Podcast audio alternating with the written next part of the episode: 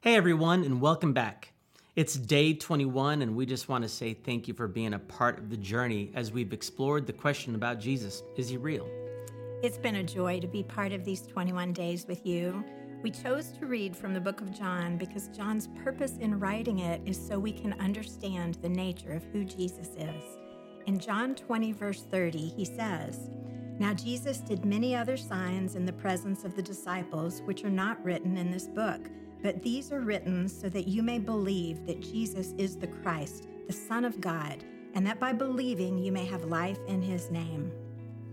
Over these past three weeks, we know that some of you have discovered that Jesus is in fact real. He is who he says he is.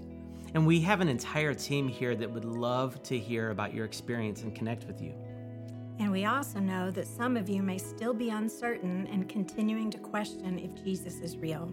Regardless of where you find yourself today, with a yes or a maybe or even a no, we're here to provide some next steps and answer any questions you might have.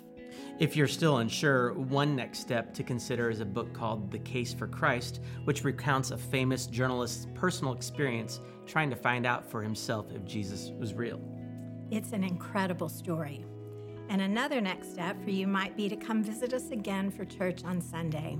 Ryan and I will be around, and so will others from our 21 Days team. We'd love to meet you after this journey together. And there are other resources for you to check out, all linked in the description below. There you'll find resources like blog articles, podcasts, videos, and more. Every person that has answered yes to the question, Is he real? has their own story of faith, and that includes me, Amy, and so many others. And you can actually find some of those stories at that link if you're interested in hearing more about how Jesus has impacted the lives of people who've trusted in him. We hope all of that is helpful, and we also want you to know that this isn't an exhaustive list of your possible next steps. If you're looking for other resources or you have questions, we would absolutely love to help however we can.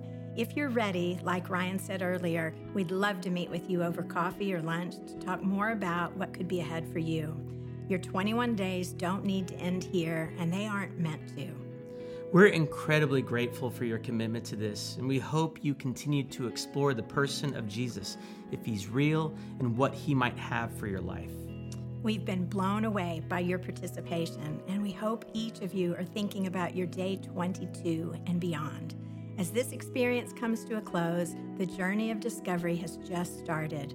We're praying for you in the time ahead, whether your next step is something we've mentioned here, something else, or again, if we can help you sort that out. We're all taking a next step, and we hope that's toward the same Jesus we've heard about during our time in John.